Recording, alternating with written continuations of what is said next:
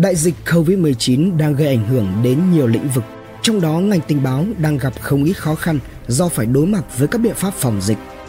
Nhưng các cơ quan tình báo trên khắp thế giới lại không chỉ ngồi chờ vận may đến như vậy.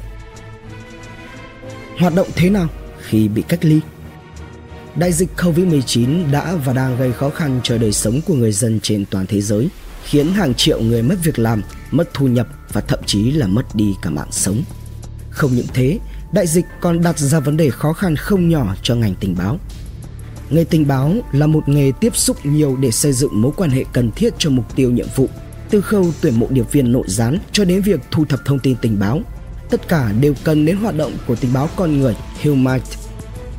Tờ tạp chí Time cho biết, Cục Tình báo Trung ương Mỹ CIA đã gặp vô vàn khó khăn khi hoạt động của mạng lưới điệp viên ở nước ngoài gần như là đứng yên vì đại dịch một điệp viên CIA ở châu Á đã có một cuộc hẹn bí mật với tài sản của CIA tại địa phương nhưng không thể thực hiện được việc giao dịch theo cách thức thông thường. Điệp viên hoạt động bí mật ở nước ngoài cần được bảo vệ bởi một vỏ bọc nhất định. Cái khó của các điệp viên trong đại dịch là làm sao tránh gây sự chú ý của cơ quan chức năng sở tại. Khi việc ra khỏi nhà bị hạn chế, việc tiếp xúc cũng bị hạn chế thì bất kỳ một cuộc tiếp xúc nào ở nơi công cộng, ví dụ như là công viên, nhà hàng, bến tàu hay là trạm xe buýt thì đều khó thực hiện. Đối với CIA, việc quan trọng trong hoạt động tình báo con người là thực hiện quy trình tuyển mộ tài sản, tức điệp viên nội gián ở nước ngoài. Quy trình này bao gồm việc phát hiện, đánh giá, tuyển mộ và quản lý tài sản. Đại dịch COVID-19 đã khiến cho từng khâu trong quy trình này đều gặp phải khó khăn. Việc đánh giá một tài sản tương lai cần phải có sự tiếp xúc trực tiếp không chỉ một mà rất nhiều lần. Để ứng phó đại dịch, nhiều quốc gia châu Âu, châu Á hiện đang áp dụng các biện pháp cách ly xã hội hạn chế tiếp xúc giữa người với người khiến cho hoạt động đánh giá tài sản gặp phải khó khăn, thậm chí là không thực hiện được. Đó là còn chưa nói đến công tác quản lý, giám sát và tiếp nhận thông tin từ tài sản chuyển giao. Khi việc ra khỏi nhà bị hạn chế thì việc tiếp nhận thông tin tình báo theo cách truyền thống hầu như là điều không thể. Chính phủ Mỹ đã đầu tư tới hàng tỷ đô la Mỹ cho việc xây dựng các hệ thống vệ tinh tình báo và các công nghệ khác có khả năng quan sát, do thám, nghe trộm siêu đẳng, thu thập thông tin hàng ngày từ khắp nơi trên thế giới. Với một khối lượng vô cùng lớn từ các nguồn mở với hơn 150 ngôn ngữ, việc sàng lọc thông tin, dữ liệu thu thập được đã là một công việc vô cùng khó khăn quá tải đối với các cơ quan tình báo Mỹ.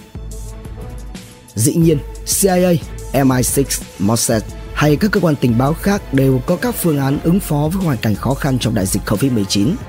Một trong những phương pháp đang thịnh hành trên thế giới đó là làm việc từ xa, làm việc trực tuyến thông qua mạng Internet. Đối với ngành tình báo, đây là phương pháp làm việc lại có phần rủi ro cao.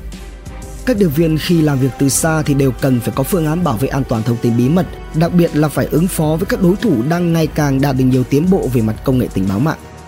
Một số cuộc gọi điện thoại có thể sẽ phải thực hiện bằng phương tiện mã hóa hoặc là thông qua hệ thống trao đổi thông tin bí mật được Bộ Ngoại giao và Bộ Quốc phòng Mỹ sử dụng bấy lâu nay, có tên gọi là SIPRNIT, Secret Internet Protocol Router Network. Hệ thống này tuy rằng là không quá đắt, khoảng 25.000 đô la Mỹ chi phí cài đặt, nhưng phạm vi xử lý thông tin hạn chế trong nội bộ các cơ quan. Một hệ thống khác có tên là Joint Worldwide Intelligent Communications System, JWRCS, có thể xử lý thông tin tình báo tối mật. Chi phí lắp đặt cho hệ thống này thì lại khá là đắt tiền, lên tới 70.000 đô la Mỹ. Các nhà ngoại giao, quan chức cao cấp và các điệp viên trong phạm vi mạng lưới liên lạc luôn phải di chuyển, thay đổi địa điểm khắp nơi trên thế giới nên đặt ra bài toán việc lắp đặt một hệ thống này trở nên lãng phí gây tốn kém không cần thiết. Nhưng phương tiện công nghệ cho dù có tiên tiến đến đâu thì cũng không thể thay thế được con người trong các hoạt động thu thập thông tin tình báo. Công nghệ không thể đọc và hiểu được đối phương đang suy nghĩ điều gì ở trong đầu, có tâm trạng tình cảm ra sao để có thể nắm bắt được chiều hướng hành động. Một cựu điệp viên CIA là Douglas Ludden đã chia sẻ rằng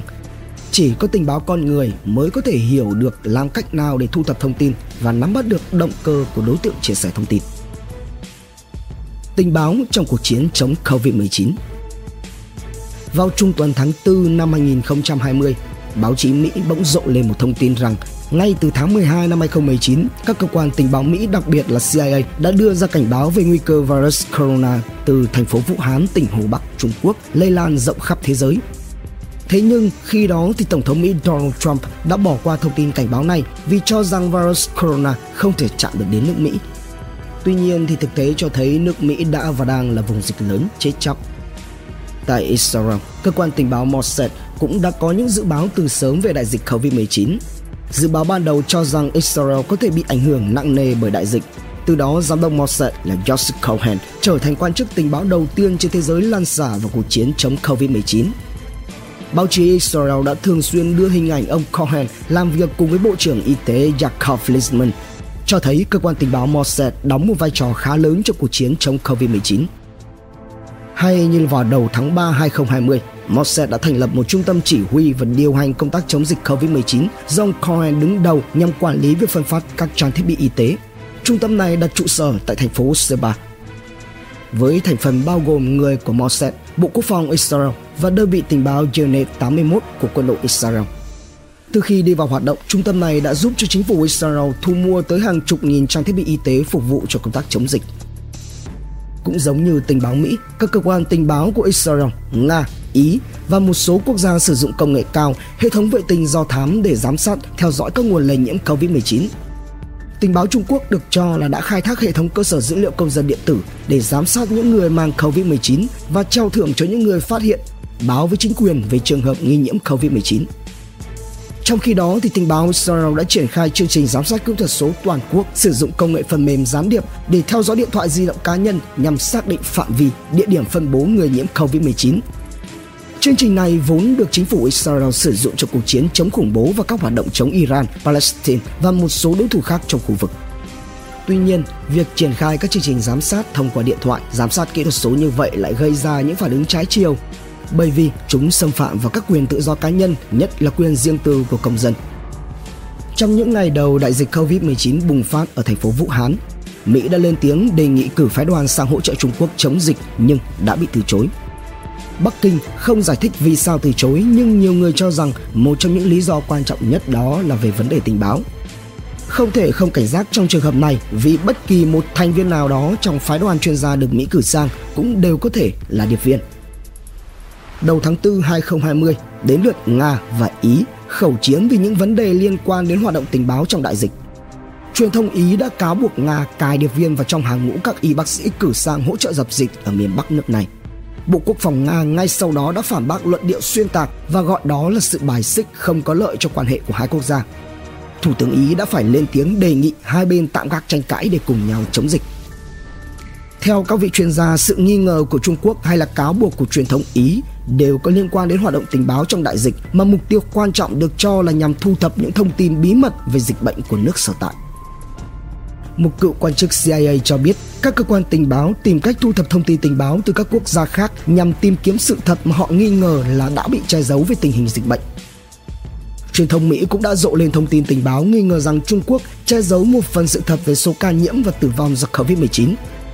không chỉ tìm kiếm về thông tin sự thật, các cơ quan tình báo còn tham gia vào công tác chống tin giả liên quan đến đại dịch Covid-19. Trên thế giới diễn ra một cuộc cạnh tranh thế dẫn dắt toàn cầu trong cuộc chiến cam go này. Trong cuộc cạnh tranh này, thông tin giả được xem là một công cụ quan trọng nhằm gây tâm lý lo sợ, thậm chí là hoảng loạn, gây rối ren tình hình của quốc gia đối thủ. Hoặc thông tin giả cũng thường xuyên được sử dụng để bôi bác hình ảnh của một quốc gia được xem làm thủ phạm đã lây lan Covid-19 trên phạm vi toàn cầu. Trên truyền thông phương Tây cũng như là mạng xã hội toàn cầu, xuất hiện thông tin về những lô hàng khẩu trang và bộ kit xét nghiệm COVID-19 do Trung Quốc cung cấp cho châu Âu trong cái gọi là con đường tơ lụa y tế không đạt được chất lượng đã gây nên một phản ứng chống lại Trung Quốc tại nhiều quốc gia. Và để chống lại những thông tin như thế này thì nhiệm vụ của các cơ quan tình báo Trung Quốc là đưa ra những thông tin phản hồi để bác bỏ những luận điệu sai trái, tăng cường tuyên truyền những thông tin tích cực nhằm xây dựng hình ảnh đất nước Trung Quốc trở nên đáng tin cậy hơn, không phải là một kẻ phá hoại như phương Tây cố tình tố vẽ. Những thay đổi của tình báo sau đại dịch Đại dịch COVID-19 không chỉ làm thay đổi phương thức hoạt động của các cơ quan tình báo mà còn làm thay đổi cả về mục tiêu, định hướng gián điệp của nhiều cơ quan tình báo trên thế giới. Thông thường trước đây, bản báo cáo tình báo hàng ngày đặt trên bàn làm việc của một nguyên thủ quốc gia lại luôn chứa đựng những thông tin về an ninh chính trị, quân sự. Mỗi giai đoạn lịch sử, vấn đề trọng tâm hàng đầu trong bản báo cáo tình báo thay đổi khác nhau. Trong thời chiến tranh lạnh, nội dung bản báo cáo tình báo luôn là về tình hình chính trị, quân sự của các quốc gia khối xã hội chủ nghĩa. Sau khi bức tường Berlin sụp đổ, sự đối đầu về chính trị, quân sự đó không còn nữa, thì tình báo đã chuyển sang mục tiêu quan tâm về lĩnh vực kinh tế, khoa học công nghệ. Ví dụ như Mỹ, Kể từ sau sự kiện khủng bố ngày 11 tháng 9 năm 2001, khủng bố đã trở thành một vấn đề an ninh quốc gia bao trùm trong bản báo cáo tình báo trình lên Tổng thống Mỹ. Và trong tình hình hiện nay, trọng tâm quan trọng hàng đầu đó là đại dịch COVID-19, những thông tin về dịch bệnh tại các quốc gia. Sau đại dịch, các chuyên gia cho rằng nội dung thông tin tình báo sẽ có thêm phần dự báo nguy cơ các loại dịch bệnh tiềm ẩn đe dọa đến an ninh và sức khỏe của người dân để làm cơ sở cho các nhà hoạch định chính sách đưa ra quyết sách tránh để xảy ra đại dịch như Covid-19 hiện nay. Vai trò của các cơ quan tình báo trong phòng chống dịch Covid-19 Đại dịch Covid-19 lan rộng và hoành hành không chỉ là một trường hợp khẩn cấp về sức khỏe cộng đồng mà còn đặt ra những mối đe dọa chưa từng có đối với an ninh quốc gia và quốc tế. Vì thế, các cơ quan tình báo lại ngày càng đóng một vai trò quan trọng trong việc giữ an toàn an ninh quốc gia. Có thể có bốn cách mà các cơ quan tình báo góp phần vào cuộc chiến phòng chống dịch Covid-19. Đầu tiên, tình báo cung cấp cho các nhà hoạch định chính sách những đánh giá về sự lây lan và tác động của virus SARS-CoV-2 Cách thứ hai là đánh cắp bí mật. Hoạt động gián điệp như là ăn cắp thường được biết đến có liên quan đến việc tiết lộ thông tin mà người khác muốn giữ bí mật. Cách thứ ba là chống lại sự không thông tin. Cách thứ tư là sử dụng trí tuệ nhân tạo thông qua giám sát. Về tương lai, các chính phủ trên thế giới chắc chắn sẽ yêu cầu một loại trí thông minh chống bệnh mới để đảm bảo rằng họ sẽ không bao giờ bị bất ngờ nữa và tình báo đại dịch sẽ trở thành một phần trung tâm của an ninh quốc gia trong tương lai cùng với các lĩnh vực khác như là chống khủng bố, phản công và an ninh mạng. Nguồn tổng hợp và tham khảo An ninh thế giới, Cảnh sát toàn cầu, Foreign Policy, Độc Thám TV.